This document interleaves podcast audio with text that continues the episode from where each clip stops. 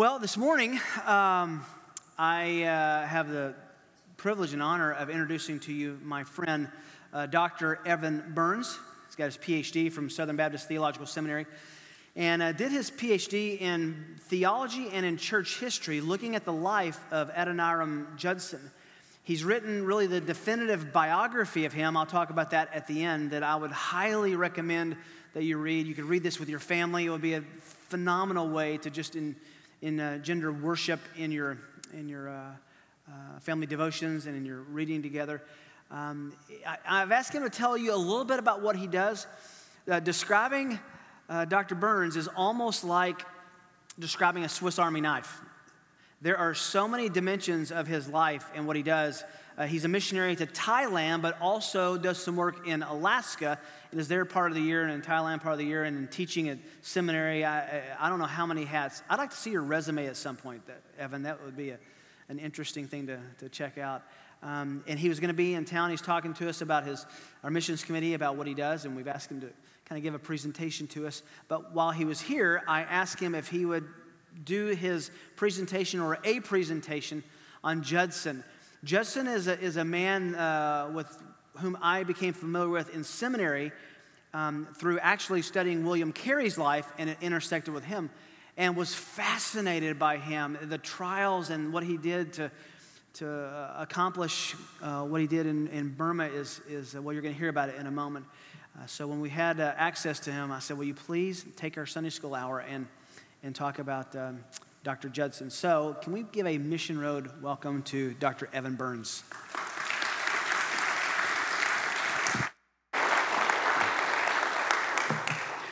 I'm really glad to be here today. Um, before I forget, I I brought a bunch of prayer pictures if you wanted to see my family. I have a huge stack here, so if afterwards you want some, just come up and introduce yourself, and uh, you can grab one of those. So by way of introduction, um, I am the director of Last Frontier Global. It's a ministry that has a, multiple different um, focuses. We have work in Alaska, and then we have work in Asia and some other stuff in Latin America and uh, Uganda and parts of Africa as well. Uh, the it's it's funny, um, Pastor Rick said I, he described me as a Swiss Army knife, and I... Another pastor said the same thing in an introduction one time, and what I like to say is, uh, yeah, the, it may on the outside look like my family and I in the ministry have multiple emphases, many different things we do, but really we like to think of it as more of a lockback knife. We have one edge, and we do one thing, and we want to be known, whether we're in Alaska or in Thailand or in China, as um, we bring the Bible, we bring the book to people, because at the end of the day, the Bible is the best missionary. And if you can leave the Bible in their bloodline, you can leave a a disciple maker that never has to leave. It will always be there. And so um, the the emphasis on the book, and that's what I love about Judson, was he was a man of the book, he was a man of the word, and he longed to leave the Bible in the D N A of the people of Burma. Um, and so... Judson, if if you know anything about him or have ever heard of him, he is the classic first American missionary to Burma. Um, he really pioneered foreign missions from the United States.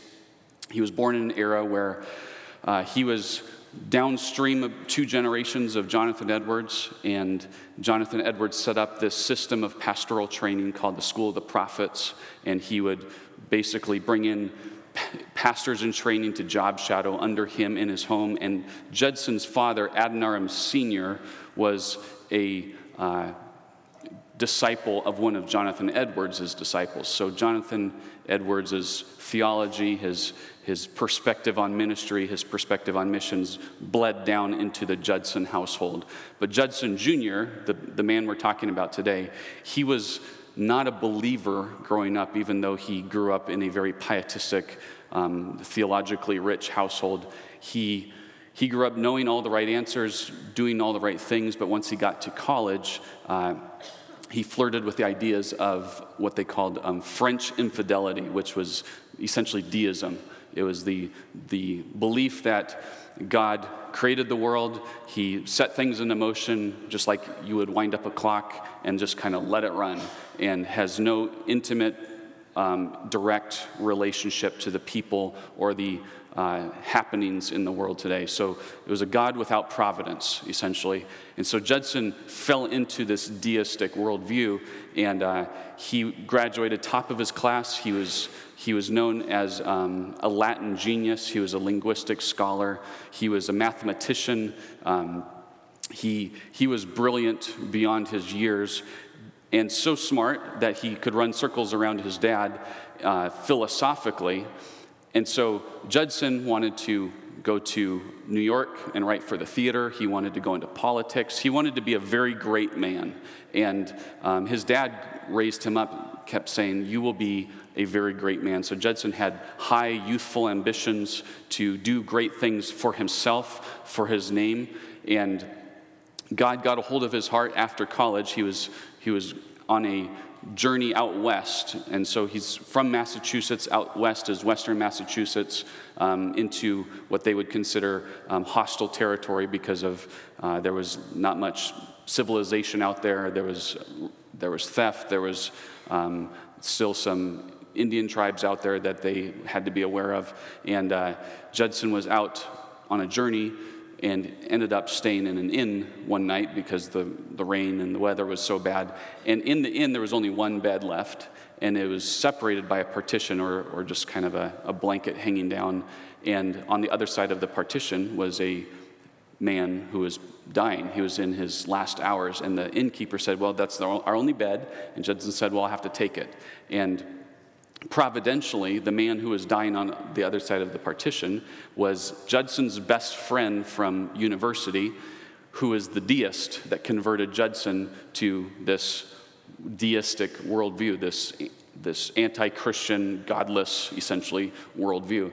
And Judson didn't know that his best friend, Jacob Eames, was on the other side of the partition, and he heard him thriving and, or screaming and crying and railing all night long and coughing, and early in the morning, this man dies.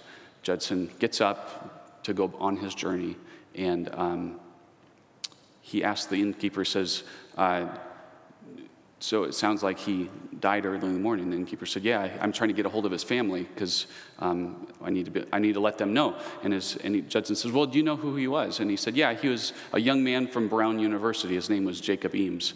And Judson was petrified because this was the man who had converted him to deism, and God was on his case. God was chasing him down, and Judson sat there for approximately three hours just thinking over and over of the the um, certitude and the, the eternality of death, because he kept saying in his mind, if Jacob Eames is right and he's the deist, then death doesn't matter. This is really meaningless. But the, the process of dying was so grave, and it was so fearful, and it was so captivating. Judson was, he was chilled to the core that death is so final and it is so um, awful that he believed for the first time that maybe his father's God, this God of the Bible, is the true God, and it's he is not a deistic God. He is a providential God who has he has meticulous workings in human history that humans have to reckon with someday on a day of judgment. And so Judson was on his way to visit his um, uncle, uh, who was a pastor, and then coming back, he he. basically repented to his father, got involved in their congregational church, and they admitted him to seminary on the condition, even though he wasn't a believer yet, on the condition that um, he would sit under some of the best teaching, conservative Bible teaching in the area, and uh, that he would not seek to convert people to deism, but he would just be teachable. Within a semester, God led Judson to faith. He was born again, and he was walking in, he used to like to prayer walk a lot. That's a lot of people, that's the way they used to do their prayer times, is they'd take walks outside. He was prayer walking behind the seminary one December evening, and Mark sixteen fifteen flashed into his mind. And Mark sixteen fifteen says, "Go into all the world and preach the gospel to every creature." And Judson said, I was, I endeavored to obey that word at all hazards to myself, no matter what. And Judson took Christ's final command as his commissioning, as his his um, mandate for his life. And you have to understand that he had no precedent upon which to compare himself, no person he wanted to imitate. This was a, a brand new, a pioneering idea to think of taking the gospel from the states, the colonies, what were once colonies, back overseas somewhere to an unreached area, not having maps and, you know, Google Earth, short-term trips, PowerPoints, videos, not having any exposure to anything like that, just a theology that drove him, that pr- propelled him to persist in this call. Throughout his life, he, he kept coming back to that verse, the Great Commission, as the driving force in what he did. And we'll see in, in just a few minutes some quotes from Judson as to how he appealed to the final words of Christ as the most significant motivating factor in his life. Um, so Judson, let's just brief overview. He goes to he goes to India, job shadows under William Carey for a season as they're waiting to get to Burma. Um, I'm skipping over a lot of details of his life. He marries Ann Judson, who he met in uh, Massachusetts. Anne was the daughter of the pastor who commissioned them um, to to Burma, or well, to India before they went to Burma. They they lose a child on the way to Burma. Um, they they land in Burma, which is obviously, we, we all know is modern-day Myanmar, by the way, but um, that's what they called it back then was Burma, and even people today who are refugees from Myanmar, they still call it Burma. If they're not, if you're not pro-Myanmar government, you call it Burma. Um, so all my students are Burmese students because they're fleeing Myanmar. So out of respect for them, we still call it Burma. Um, they landed in Burma, and um, it was. It, it, if I'm actually going back there in, in December to teach a class, uh, it's a land that's just. It, it looks like a combination of India and China. If you could smash two cultures together, um, that's what it would look like. Uh, it's it's um, it, it has the biggest Buddhist pagoda in the world. It's just the it's covered in gold. You can see it from miles away. It is a strongly Buddhist country, and Judson lands, having never studied Buddhism before, having never had any access to the to the Burmese language, and he jumps straight into the language. And just as by way of commentary on his linguistic skills, Judson leaves Boston, or Salem, Massachusetts, as a Congregationalist, which if you know anything about Congregationalists, they're not Baptists, they're Paedo-Baptists.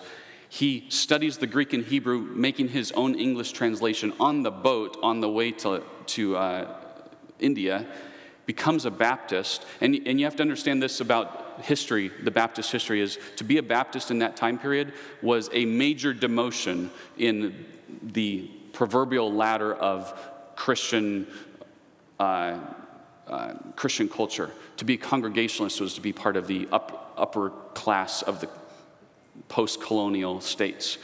So Baptists were looked down upon. They were viewed as know-nothing pietists. And he, his wife got in his face, and she said, no, we're not going to become Baptists because you do realize we're going to lose all our support. We're going to lose our friends and maybe even some of our family members because this is a significant step down from the status we would have as a Congregationalist. And Judson said, no, we must obey the word even if it costs us everything. And then his wife, who was also a A tremendous linguist. She went. She came around after looking at the Greek and the Hebrew and the history of Baptist um, of theology, and she herself became convicted. And she wrote to her parents and said, "We will obey the word, even if it costs us our relationships and our and our support." So they became Baptists on the way.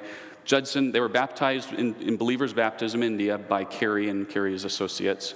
Um, Carey heard Judson preach on baptism and said, this is the best baptism sermon I've ever heard. Um, and it still is today. If anybody's ever struggling with the theology of baptism, if you could read Judson's sermon, it's actually quite convincing. It's a very good um, treatment of that, that perspective. Um, they get on a boat to Burma after being in India for a while, um, and they land in Burma, and Judson jumps into the translation work. And just to give you a picture of how... Uh, how gifted, how talented he was. Even today, Judson's translation, the, the Judson Bible, is probably the most esteemed work of Burmese literature in the Burmese language.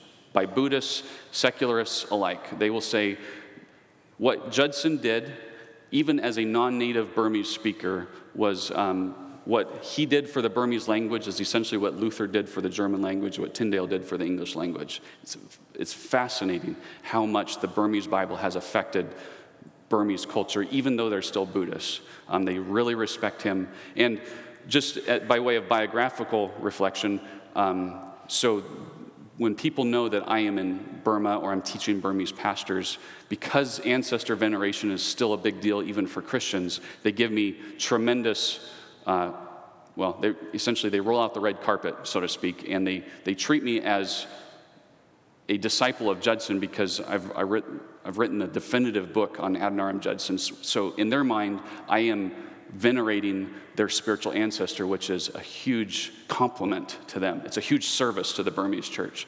So um, they will often ask me, well, tell us, teach us about Judson's theology, teach us about his Bible study methods or you know, hermeneutics or something. So I'm given quite a big microphone anytime I'm in Burma. Um, over the span of his life, just quick flyby, he's tortured. He's, he's um, treated as a British spy because Britain and Burma were at war. And so they think he's a spy, and he's tortured for about, it was about twenty-one months. He loses his best friend, his wife, Ann, loses his daughter. Um, a few months after that, he goes into a severe depression where he contemplates suicide. He wonders if God has abandoned him. Yet, in spite of it all, he is still translating the Bible. He's still doing street preaching. He's still faithful. But the feeling, the that sense of God's nearness has gone. It's com- it's completely gone. He's he he he thinks he's done something to deserve this abandonment, this punishment. But yet he still puts his trust in God that even he would say, he quotes Job, he says, though he slay me, still I will hope in him. Judson still perseveres in spite of it all. And what happens is his father dies, and Judson goes into an even deeper depression. He hears of his father's death. But then his brother, El Nathan, dies. But Judson, before he left for Burma, he's pleading with um, El Nathan to come to Christ. He was not a believer. And that was the last conversation Judson had with his brother. But his brother then becomes a believer later in life, dies. And the news of El Nathan's death in Jesus, that now he's in heaven, is what God used to transport him, so to speak, from this deep, dark cloud of melancholy to back to clear thinking, back to joy in the Lord. And God preserved him through it. And correspondingly, after these years of of laboring and of depression and struggle, and losing a wife, losing a daughter, losing another son, losing a son, well, three kids and a wife at this point.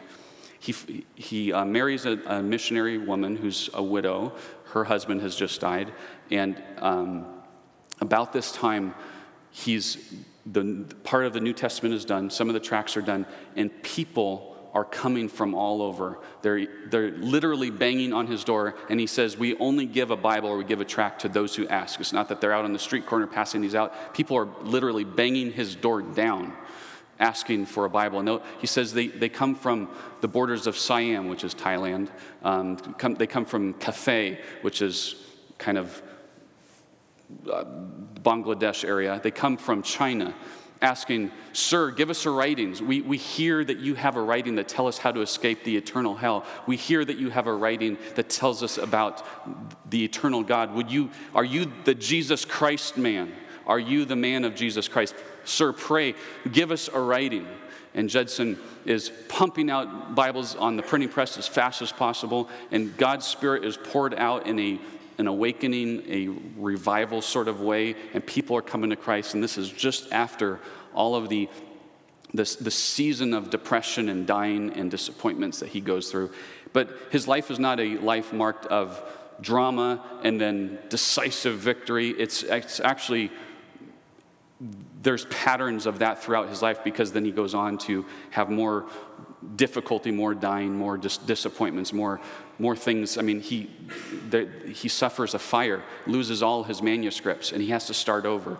He um, There's so many other disappointments along the way, but sprinkled in between all of the struggles and all the hardships and all those disappointments is a faithful God that he attests to, that he depends upon. And so I want to show you from the life of Judson what makes his spirituality, what makes his piety, his his way of loving Jesus so imitable, so so exemplary for us, so yet so otherworldly, so different than what we're used to. But he truly is a man who who shows us the worthiness of Jesus. And and if he were here today, and he would stand up, he he had come back uh, because his ailing second wife was, she was dying, and they were coming back to New England to get her well. She died on the way, but he still came back to New England for the first time after thirty years of being on the field. And he came to a hero's welcome, and people wanted to put him up in front and to talk about, they said, would you tell us stories of the antipodes or the your, your adventures in the the boonies, basically. You're out in the jungles. Tell us tell us about the tigers. Tell us about the snakes. Tell us about the, the, the when you went and pled before the Burmese king for religious toleration. And Judson said, you know, that's all interesting and fine and good. But he said, my commission is to preach Christ, and why would I do anything different here? I'm here to tell you about Jesus and this, the compelling love of Christ that drives us to lay down our lives for other people. So why would I want to talk about anything else? Let my name perish into oblivion, he would say. Let my name be forgotten, but let Jesus be remembered. And so if Judson were here, he would not be speaking biographically, he would, or autobiographically, he would be he would be speaking about what Christ has done historically, um, intimately, truly in his life. And um, one unique thing about studying him is he's not a typical Uh, theologian like, say, Spurgeon or Edwards. So if you wanted to get to the um, mind of Spurgeon, you would go to the Spurgeon Library and you would read exhaustively everything he preached on, everything he wrote, um, all his manuscripts, and you would come up with a systematic compendium, a systematic work of um, his theology. And that's what you would do with a theologian or a pastor, but with a missionary, a lot of times they don't have all these dogmas and all these treatises and all these lectures. They have, like Judson, he had a Bible that he translated. So how do you understand the man if he doesn't have volumes of sermons in English to study? Well, you read his journals, you read his diaries, you read his letters to people, how he counseled people. So if you wanted to study a person like Spurgeon or Edwards, it would be like sitting in their classroom. Well, this is this is what he teaches on eschatology. This is what he teaches on ecclesiology. But if you want to study a person like Judson, it's not like sitting in a classroom where he's lecturing. It's like sitting across from him in a coffee shop or a tea house in Burma and hearing him disciple you, hearing him relate to you, and then draw connections between how he relates to the Lord and how he does his quiet times or devotions, or or what are those things about Jesus that are so admirable, that are so um, enjoyable throughout the day? What does your prayer time look like? These are these are the types of discipleship lessons you would derive from the letters of Judson. So I transcribed all his letters. I've, I found things that nobody knew even existed in Burma and tran- translated those. And so um, I felt like I was more discipled by the man, by his heart, rather than instructed by his mind primarily. Uh, so Judson is, um, we can go ahead and go to the first slide. Some of these, that, by the way, I only have three or four of those left. Um, we can get more, but that's that's the book. Uh, Rick, Pastor Rick has a few of those. Um, go ahead and go to the next one. Yeah, you know, everywhere I speak has a different size of slides, so some of these we're just going to have to skip over. I can't see very well at the, at the moment. Um I sometimes my vision kind of comes and goes, and so some of that's really blurry for me. Um, Augustine says, uh, seek his face always is, from Psalm, is it one oh five four? Yeah, seek his face always is the key to Christian spirituality, according to Augustine. Um, He says, let us then seek as those who are going to find, and find as those who are going to go on seeking. So Augustine had a very intensive, progressive view of spirituality. It was an ongoing pursuit of Jesus. And Judson latches onto that pursuit of Christ and applies it to his own life. And I would argue that what I'm promoting here by looking at the life of Judson is essentially what Hebrews eleven promotes, is imitate those and their faith who have gone before us, or uh, Hebrews thirteen, um, consider, meditate on your leaders, comma, those who spoke the word of God to you. So the leaders, the Christian leaders that we are to consider, that we are to ruminate on, that we are to contemplate, are those who are marked by the proclamation of the word. To the degree that you open your mouth and you lead from the word of God, to the same degree you lead spiritually. So when I look at the life of Judson, I'm asking, I have an agenda. I'm asking a question: how does this man handle the word of God? How does the Bible dominate the spirituality of this man? And so I want to know what is in his D N A and what drives him, because every biography asks one question. They ask, they ask um, not just the what question of what happened in his life, but they ask, they ask why. Why did he persevere? Why did he endure so much death and disappointments and struggles and um, depression? Why did he do it? But they never answer it truly. They never truly answer it. They, they, it's kind of the hook. They catch, they, they bring you in, and it's the same story. If you read any biography, they all just tell the same story. There's no new stuff out there, biographically speaking, about Judson. They're just telling the same drama, and it's an amazing story. There are people who have, they've made movies out of it. There's there's um, cartoon, there's documentaries that's always being pumped out because his story is so, there's there's romance, there's action, there's adventure, there's drama, there's mystery, there, it's a thriller. I mean, it reads like a novel. And if you want a good bio, just tangential, if you want a good um, biography, To the Golden Shore by Courtney Anderson. He was, Courtney Anderson in the nineteen fifties was a uh, screenwriter for Hollywood, so he writes like a novel. It just goes, it moves along. Um, some people I know that I st- I've studied under my former P H D supervisor, Michael Haken, or Nathan Finn, or Mark Dever, they all say this is their favorite Christian biography because of how historically accurate it is, but also how it reads so much like a novel. It is, it is entertaining. To the Golden Shore by Courtney Anderson. They all ask that question, why did he endure so much? But they don't answer it in a satisfying way. They, um, they get close, but they never figured out what made him so perseverant. And I would argue, um, go ahead, you can go ahead and go to the, these, oh, the, by the way, these are just questions I ask as c- coming to Judson. In what ways did the Bible dominate his missionary spirituality? How did Judson's self-denying submission of God's providence support, buttress his spiritual life? To what extent did the promises of heaven pervade his piety? Um, and what were the roles of his affection for Christ and consecration to the Great Commission?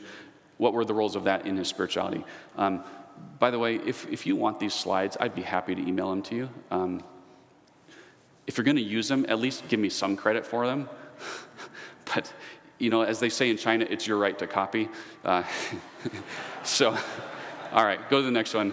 Um, okay, we'll, we'll skip some of this. This is just, it'll slow us down. Go ahead and This is just stuff I've gone over, life in context. Go ahead and go to the next slide. Um, next one.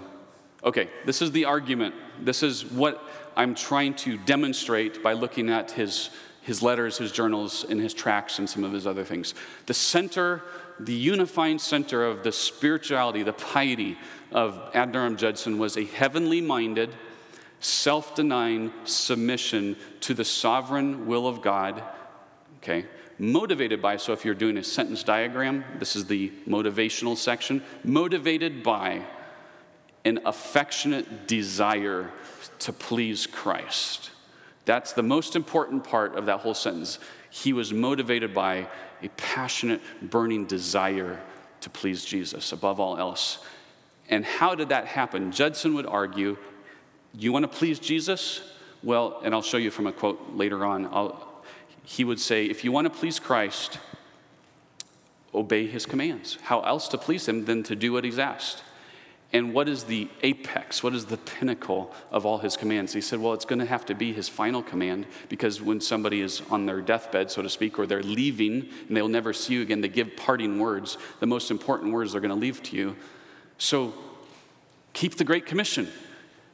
Doesn't mean you have to be a missionary, and I'll demonstrate that from some of his writings later. You don't have to be a missionary to, plead the, to keep the Great Commission, but you need to be missions-minded and missions-driven out of love for Jesus and compassion for the nations.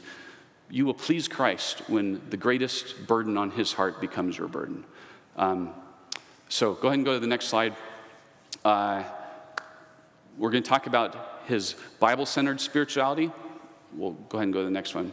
Um, these are some of his favorite verses he uses over and over. So, you know, when when you're teaching a Bible class, um, one, one thing you might point out to your students if you are discipling a young believer is pay attention to proportionality in Scripture. What I mean by that is this.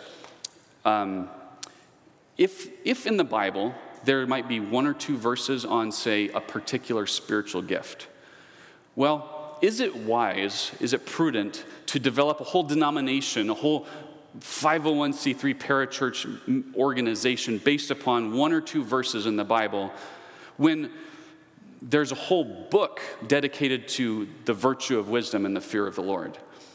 The proportionality of Scripture far outweighs an emphasis upon virtue and character and wisdom and wise living over against Um, competence and skill set and um, talents and giftings. So pay attention to proportionality, because a lot of times when an author wants to emphasize something, whether it's the capital A author in the Bible or just human authors in general, they will, the burden of the author is often discovered when you pay attention to the proportion of something that he emphasizes. So pay attention to the proportionality of Judson's piety by considering how often certain verses pop up in his reflections throughout his life. So that's what I did, is I extracted the greatest proportion, proportionately emphasized verses of his life, and these are some of them. Mark sixteen fifteen by far dominates his reflections, is his mandate verse, and to the end of his life he was seeking to obey Mark sixteen fifteen. And then, and then there's others. I'm not going to go through all these, but a lot of them have to do with loving Christ, abiding in his love, and then loving others, um, As, as you would yourself. So um, he was he was driven by the Great Commission, but he was his life was um, it was fragrant with the Great Commandment. If you might want to love God with all your heart, soul, mind, strength, and love others as yourself.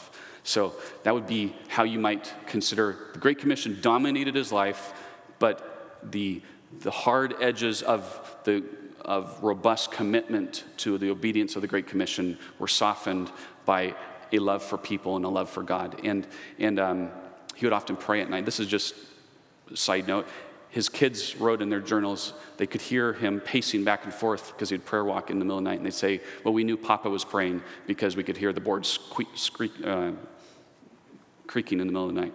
And he was, he was known as a very happy man. He had a very good relationship with his three different wives and um, all his children, and um, they really respected him. He was very playful.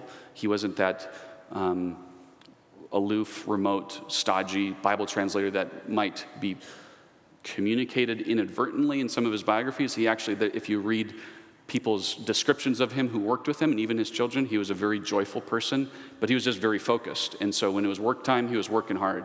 But when work time was over, he was playing hard. Um, so... Anyway, let's go to the next next slide.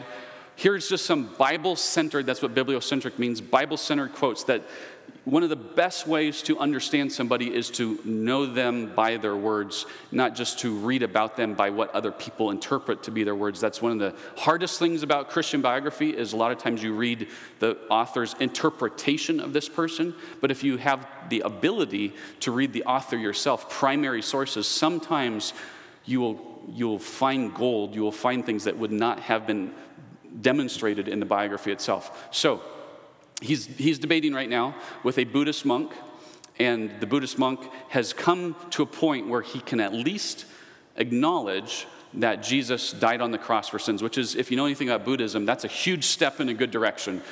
Buddhism, that is a that is a intellectual, rational hurdle that is very difficult, very difficult to overcome. But, so this Buddhist monk has gotten to this point where he at least acknowledges that Jesus died for sins, but um, Judson is not satisfied with his intellectual assent of the crucifixion. He says this, a true disciple inquires not whether a fact is agreeable to his own reason, but whether it is in the book. His pride has yielded to, to divine testimony. Teacher, your pride is still unbroken. Break down your pride and yield to the word of God. So Judson, before he even baptized people, he, one, one, of the, one of the things that he wanted to make sure before he could baptize them into believer's baptism was, are they willing to suffer persecution for Christ's sake? Which is an amazing Um, testimony of the of what the Holy Spirit has done in somebody's life is, are they willing to be persecuted? But the deciding factor for Judson as to whether or not somebody should undergo believer's baptism was, do they submit to the full counsel of the written word of God? That was on every line, every page. Was there any hang-ups? Were there any things that they were still not completely, you know, I don't really agree with this. this I, I, I don't think this is really applicable to me. Judson would just, he would he would quiz them, he would blitz them with, with um, interrogation, so to speak, saying, okay, what about this point? What about this? What about this? He would go through all their Buddhist doctrines, and he would say, I'm not interested in enthusiasm. I'm not interested in some sort of emotional high, like, okay, you be, you just became a believer. You said you'll you'll be willing to be persecuted. He was not satisfied with, with um in an emotional commitment. He wanted to see that over the long haul, they demonstrated a humble, reverent submission to the Word of God. And so even arguing with this man, it was the book, it was the Bible that was the deciding factor, the litmus test of whether or not somebody was truly born again. Okay, we can go to the next slide. Um, okay, so this one, I, I realize you probably can't see all the words because it's it's, I, I, it's a lot of words up there. This was a young man named Justice Vinton or Eustace Vinton. He was a um, new missionary. He had come, didn't speak Burmese at all yet, um, so obviously he only speaks English. And one one thing to remember about Judson, and I don't know if I mentioned this earlier, he was offered the most prestigious pulpit in New England before he went to Burma. Um, his dad always wanted him to be a famous pastor, um, and some others, the some other uh, professors in, at Andover Seminary knew that Judson had this dominant oratory gift. He was, um, they thought he would be the new, the next Jonathan Edwards, uh, he, or, or the next Whitfield, I suppose, because Whitfield had a more d- dominant oratory gift than Edwards did. But he was a very famous speaker in his own right in college and in seminary, very persuasive. And Judson always wanted to be a preacher. He had, that was, if you doing like a gift mix survey, that would be his dominant gift, is preaching. So why would he be a translator? Why would he give himself to Bible translation if he burned inside to preach the word every Sunday? And it was because he was so latched onto, he was so committed to the Bible that he said, well, how can we preach the Bible? How can they preach the Bible in these foreign lands if we don't have a Bible at all? So what motivated him in his translation efforts was this burning desire to preach the word. And so Justice Vinton hears him preaching in Burmese, so he doesn't understand a single word he's saying, but he says this, the true Judson preached in Burman, Burmese, but though I did not know the meaning of a single sentence he uttered, still my attention was never more closely riveted on any sermon I ever heard. Were I to fix upon any one characteristics of the preacher, which perhaps more than any other rendered his discourse interesting and impressive, I should say it was the earnestness of manner. It was impossible for anyone to escape the conviction that his whole soul was in the work. Every tone, every look, every sentence spoke out in the most empathetic language to tell us that the man was seriously in earnest and himself believed the truths that he uttered. So when he stood up, heaven and hell were on the line, and everybody knew it, even if they didn't understand a word he was speaking, because the Bible so grabbed and and um, pervaded his mind. And so people were captivated by the earnest, the unction that Judson spoke with. All right, we can go to the next slide. Um, okay, so Judson was, his his piety was known as Bible-centered, and then as submissive to the will of God, which I titled ascetic spirituality. It's very hard to find an ad, adjective to describe this kind of piety, so that's that's what I landed on. If you can think of a better word, I'm open to ideas, but it's already in the book, so I can't change it. Um, but for my own sake, if you can think of a better adjective, tell me. Okay, let's go to the next slide. Um, some ascetic spirituality quotes that demonstrate his his acquiescence, his submission to the word of or to the sovereign will of God. Um, this is this is probably one of the most famous things he's known for is his um, his plea to his fiance's father for her hand in marriage. Now remember, his fiance's father is the one, the pastor who helped commission them, so he's all in in missions anyways. But Judson writes this. He says, "I have now to ask you whether you consent to part with your daughter early next spring, to see her no more in this world, whether you can consent to her departure to a heathen land and her subjection to the hardships and sufferings of a missionary life, whether you can consent to her exposure to the dangers of the ocean, to the fatal influence of the southern climate of India, to every kind of want and distress, to degradation, insult, persecution, and perhaps a violent death. Can you consent to all this for the sake of him who left his heavenly home and died for her and for you, for the sake of perishing immortal souls and for the sake of Zion and the glory of God?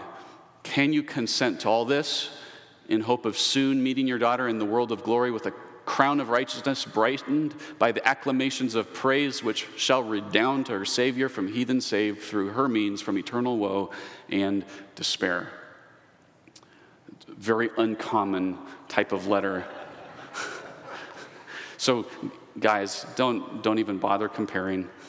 Nobody expects it, but it just demonstrates how how earnest he was at a young age, and this sense of earnestness continued all his life.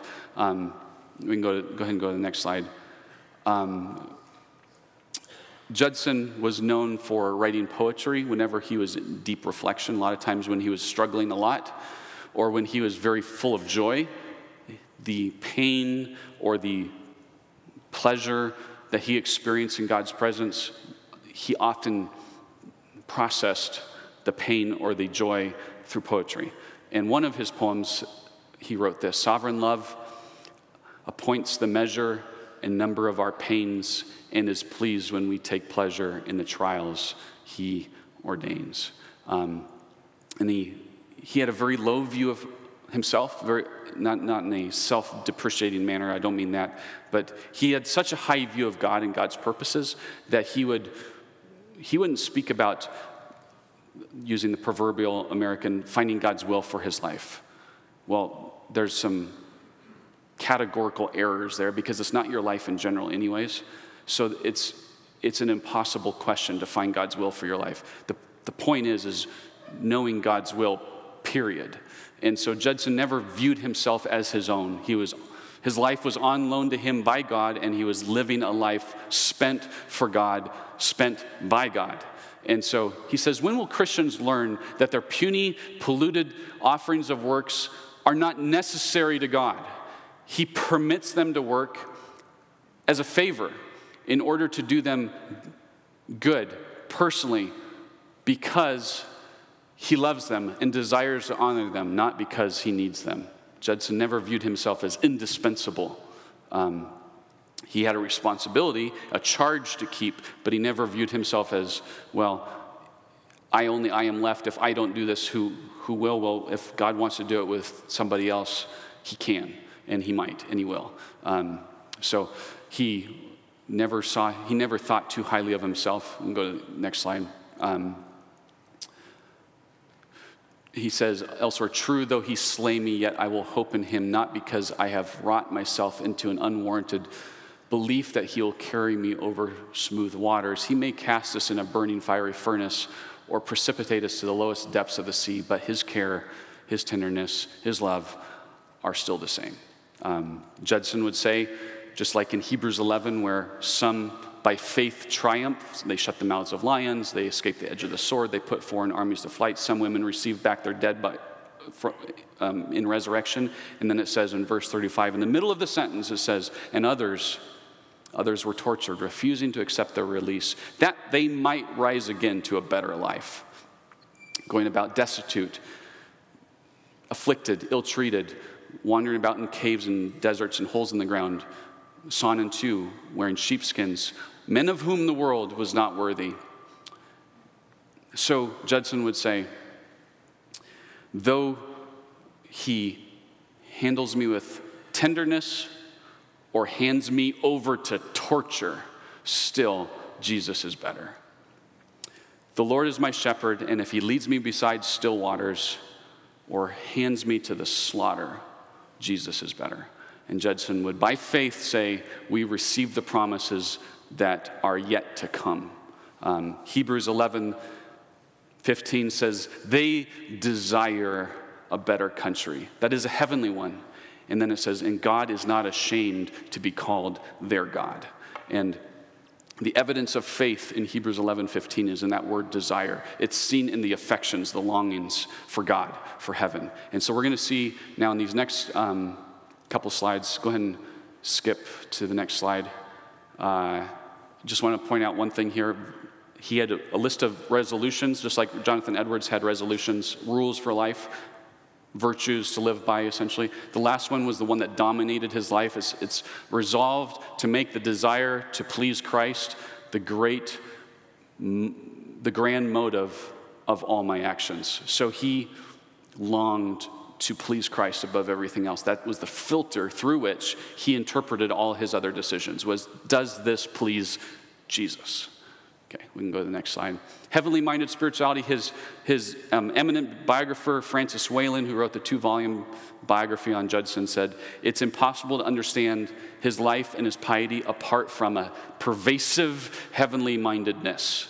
And so heavenly-mindedness is truly, um, on the surface, what you see in Judson's life was an eternal perspective, but deep down in the roots of his life was a desire to please Jesus. We'll look at a few of his heavenly-minded quotes. Um, yeah, I'll, I guess I'll read this. It's a long one, but this is this is helpful. This is worth commenting on. He says, nor does Jesus intend a happiness eternally stationary, meaning just in one place, plateauing.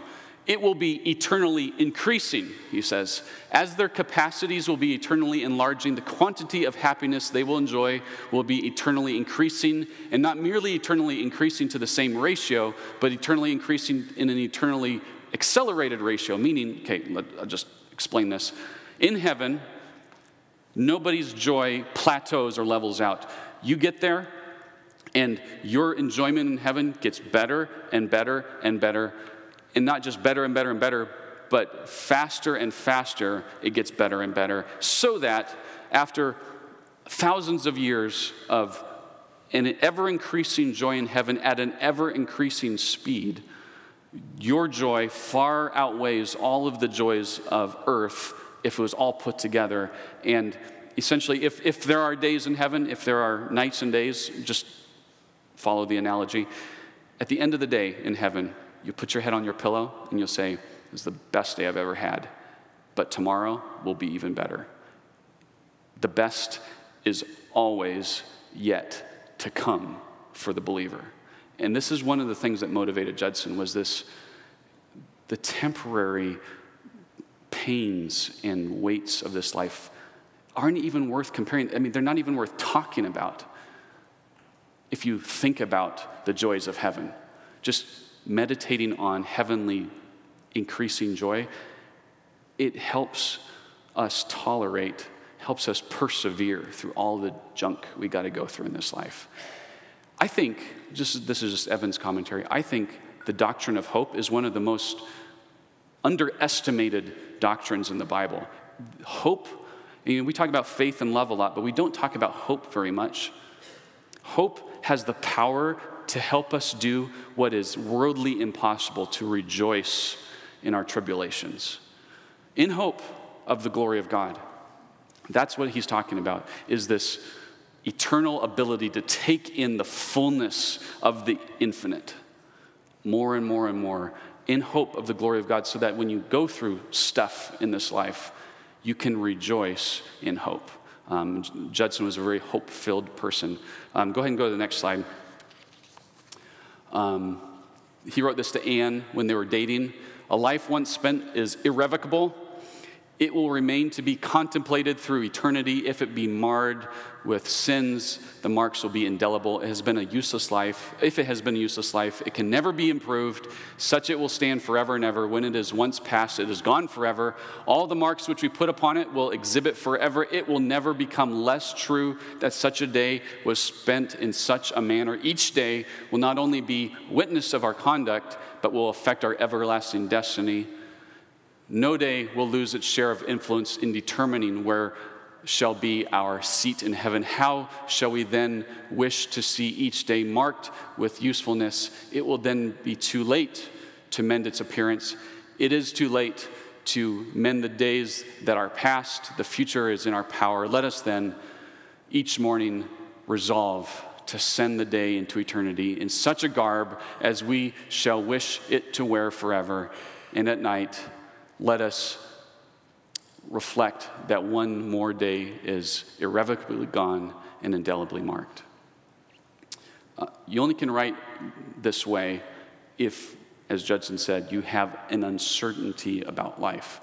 Because if you know you might wake up with yellow fever tomorrow and you might be gone in twenty-four hours, you live as though eternity is banging on your door every night because you just saw your George Boardman, your coworker, perish in a twenty-four hour fever, and your child you just buried last week because he got bit by a snake or whatever. So when you live like death is nearby, you you interpret all of life through very different lenses. But if you live as though, well, everybody lives at least to seventy or eighty, and I'm, you know, I've got to plan ahead, and I, I don't don't ever think about death because we've we've domesticated and we've sanitized death so much in our culture.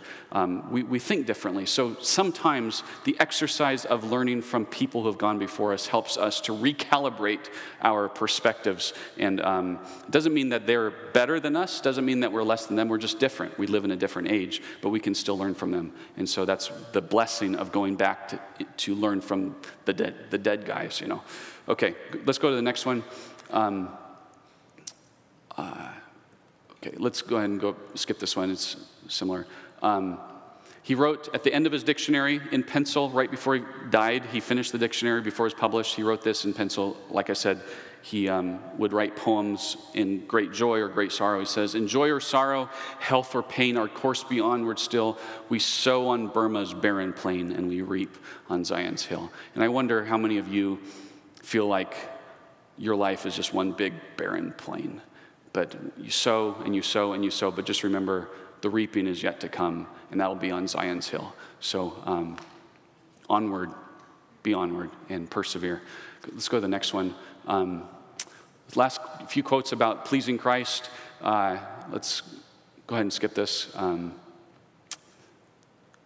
We'll skip this. I'm just going to summarize that statement. There was a young man who heard him preach the last few years of his life in Washington, D C when he was raising support and recruiting workers. And this young man said, um, you know, Judson could have talked about anything, but all he ever wanted to talk about was pleasing Jesus. He said, it made such a big impression on my life that a young boy that I was, I wanted to imitate him and live my life to please Jesus above all else. And he became a pastor, and that was actually one of the marks upon his life. I studied this young man's life and how Judson's spirituality influenced him all his life. And people even recognized that this man was a very Jesus-centered pastor because of that interaction with Judson. The power of a conversation, the power of a message that you can have on people.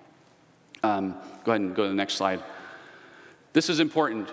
Judson's recruiting would-be missionaries at Waterville College um, three years before he dies, and he says, "If you enter the gospel ministry in this or other lands, let not your object be so much to do your duty." Now, translate that word for responsibility, or uh, do what you're responsible for, um, or even to save souls. Those, these should have a place in your motives. But he says, as to please Jesus, the Lord Jesus, let this be your ruling motive in all you do. Now you ask, how shall we please him? How indeed shall we please him, but to obey his commands? Obey these commands, and you will not fail to please him. And then there's that last command, given just before he ascended to the Father, go ye into all the world, preach the gospel to every creature, Mark sixteen fifteen, you hear it. It's not yet obeyed as it should be. Fulfill that, and you'll please the Savior. We can go to the next slide. Um, skip this. Those, those quotes basically say, one of the best tests of assurance of faith is to what degree are you seeking to please Christ by playing your part in the Great Commission. Um, so he asked himself this. This will be my closing quote, and then I'll say one more comment.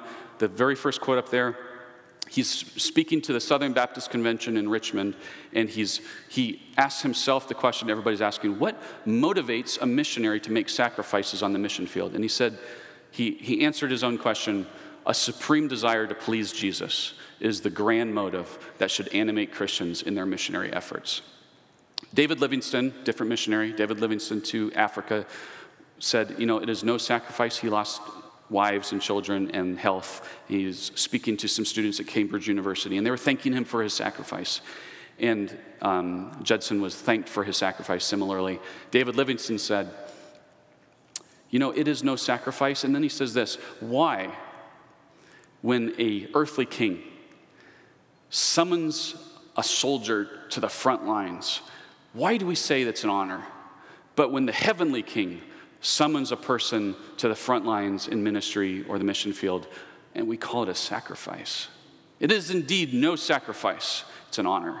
And Judson, that's what Livingstone said. Judson would say the same thing in his own words.